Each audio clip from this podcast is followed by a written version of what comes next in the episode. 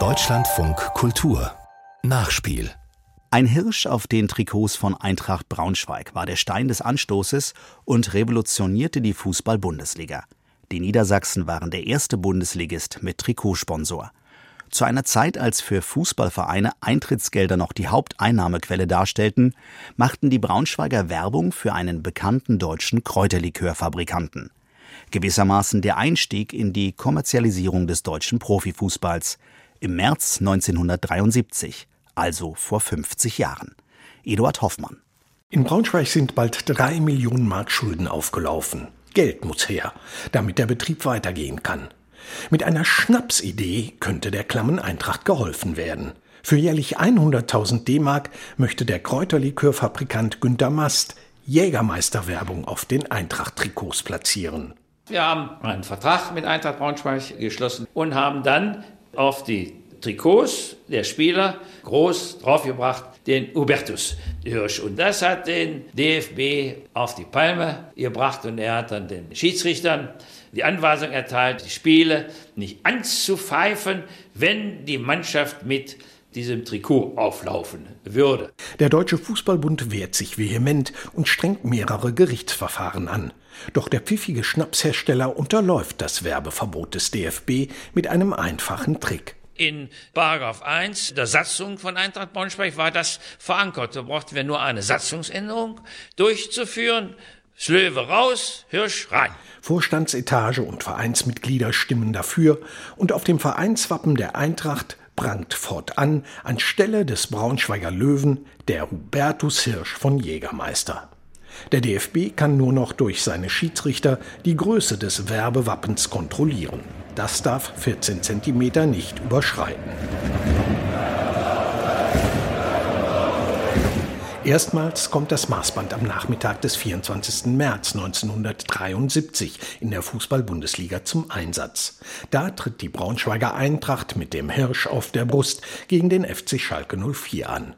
Für die Spieler ist es anfangs irritierend, ständig im Fokus der Medien zu stehen. Der damalige Braunschweiger Rechtsaußen Klaus Gerwin erinnert sich. Man wurde so ein bisschen abgelenkt vom Fußball, aber im Grunde genommen haben wir darüber uns amüsiert. Innerlich mussten wir etwas lächeln. P R-Stratege Günter Mast ist hochzufrieden. Das Jägermeister-Halali hat Land auf, Land ab ein großes Echo. Selbst die Hauptnachrichtensendungen im Fernsehen berichten von der Trikotwerbung. Ich habe mir damals von der Ausstrahlung eines Trikots für eine solch berühmte Marke wie Jägermeister gar nicht viel versprochen, sondern ich habe mir viel davon versprochen, diese Sache zu einem großen Gerede in Deutschland zu machen. Es gibt aber auch kritische Stimmen, etwa von der evangelischen Kirche. Ihr damaliger Sportbeauftragter Martin Hörmann befürchtet nicht nur die Beeinträchtigung der persönlichen Freiheit der Sportler, sondern auch die Abhängigkeit der Vereine und Verbände von Unternehmen. Mehr noch.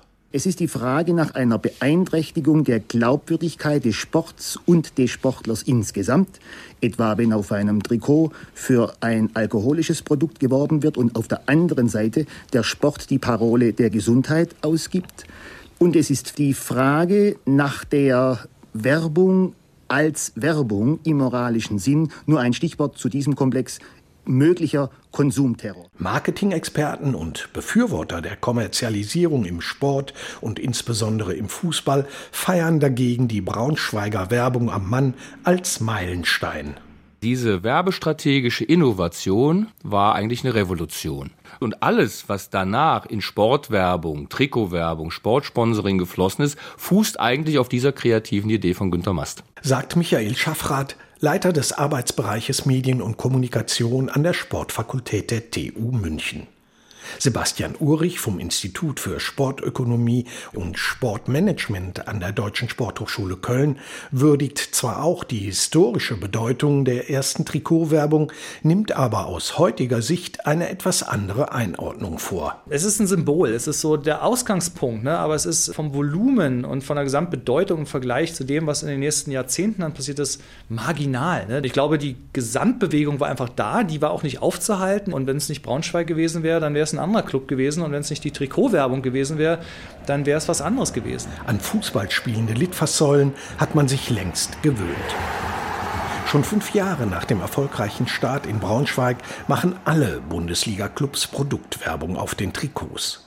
Die Einnahmen der Vereine haben sich inzwischen vervielfacht. Ligagrösus VfL Wolfsburg nimmt heute siebzig Millionen Euro pro Saison mit dem Trikotsponsoring ein.